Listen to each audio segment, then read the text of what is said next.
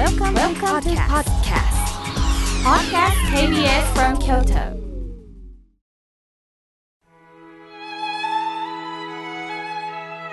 改めまして僧侶の河村明慶です今日の法話のテーマはシンプルに生きるについてお話しいたします明日からお盆の入りですね皆さんの中には家族でお墓や納骨堂にお参りの方もおられるでしょう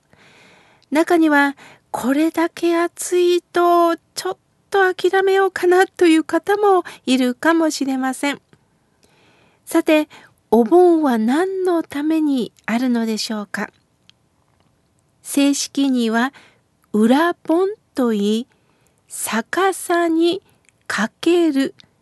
刀剣という意味なんです。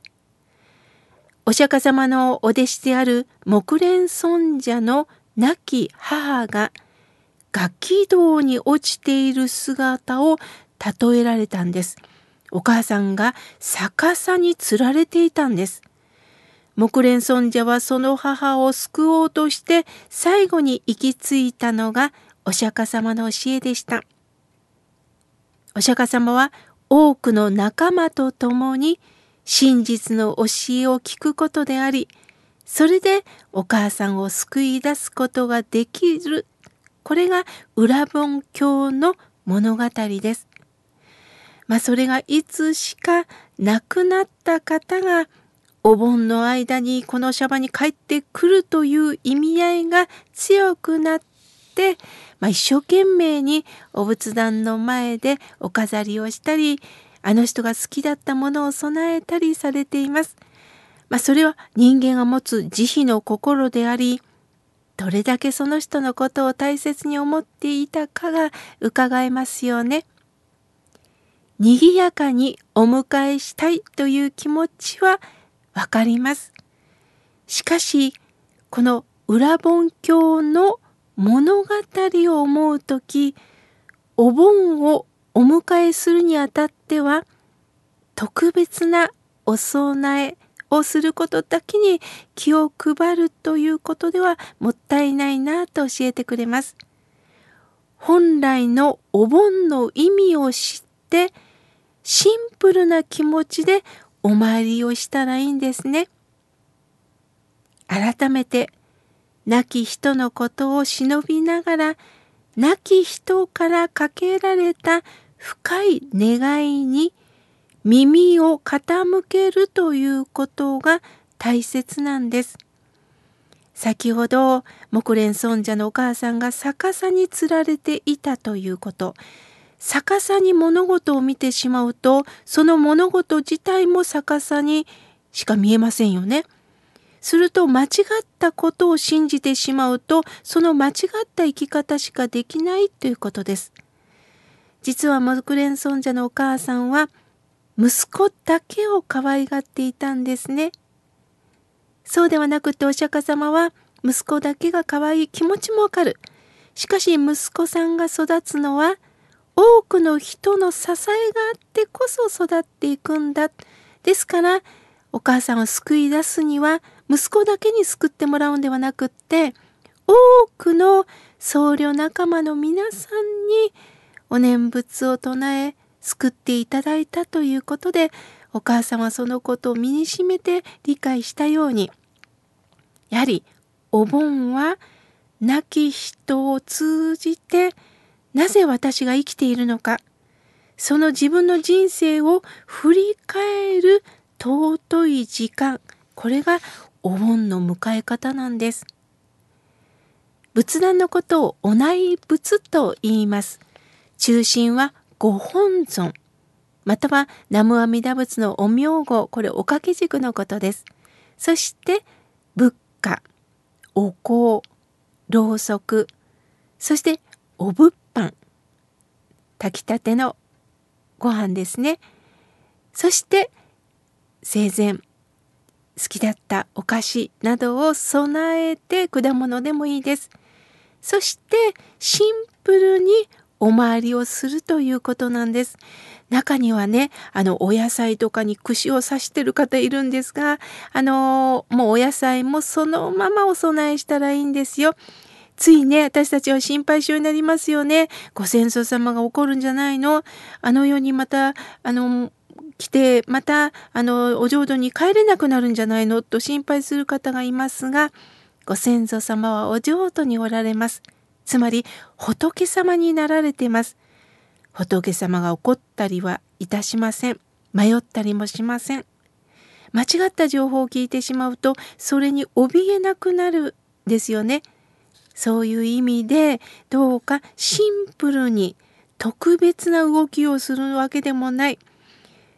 もうシンプルにお参りをしたらいいということです。私も白衣、墨毛さ、和毛さ、お念珠を持ってのお参りなんですね。それ以外に何か特別に何かをつけたりとかいうことはいたしません。ではなぜシンプルがいいんでしょうか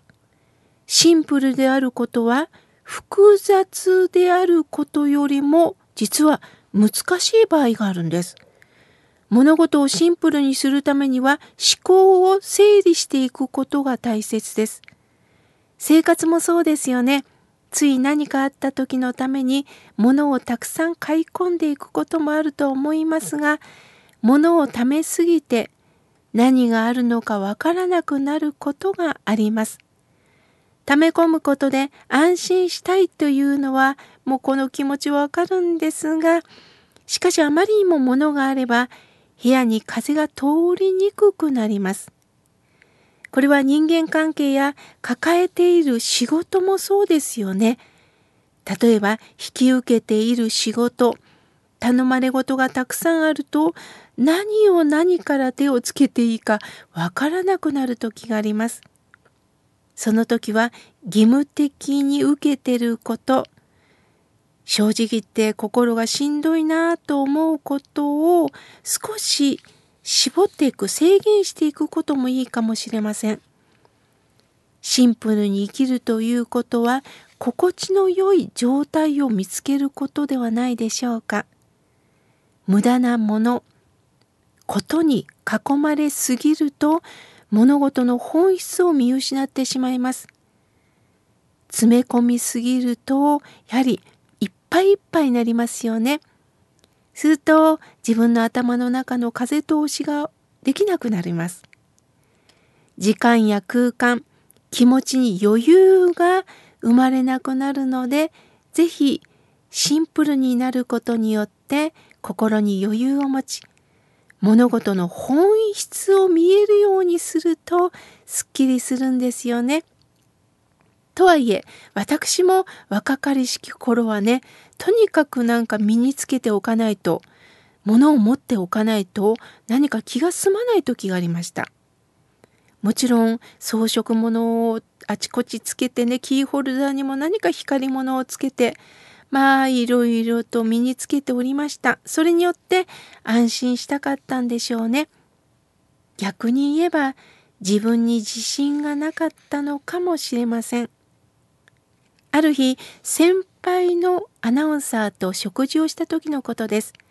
先輩はブラウスにスカート、そしてちっちゃなシルバーのネックレスだけをつけてこられたのです。他には何も装飾物をつけていません。それがかえってネックレス一つが生きて輝いて見えたんです。無駄を省くことで一つが引き立つんだなぁと感じました。木蓮さんのお母様はガキ道で苦しんでいた。お母さんを救いたいという心が一つになり、その思いがお仲間の僧侶の皆さんの支えをいただいて救うことができたんですね。私たちがこうして生きているのも過去のご先祖様のご縁をいただいてこそです。その命のつながりの尊さを考え、ただただ南無阿弥陀仏のお念仏申す時間をいただきましょう。特別なことで飾り立てることではなく、中心にご本尊、その前にはお仏花、お香、ろうそくそしてご物販そして大好きだったお菓子果物などをお供えさせていただき合唱いたしましょう。今日はシンプルに生きるについてお話しいたしました。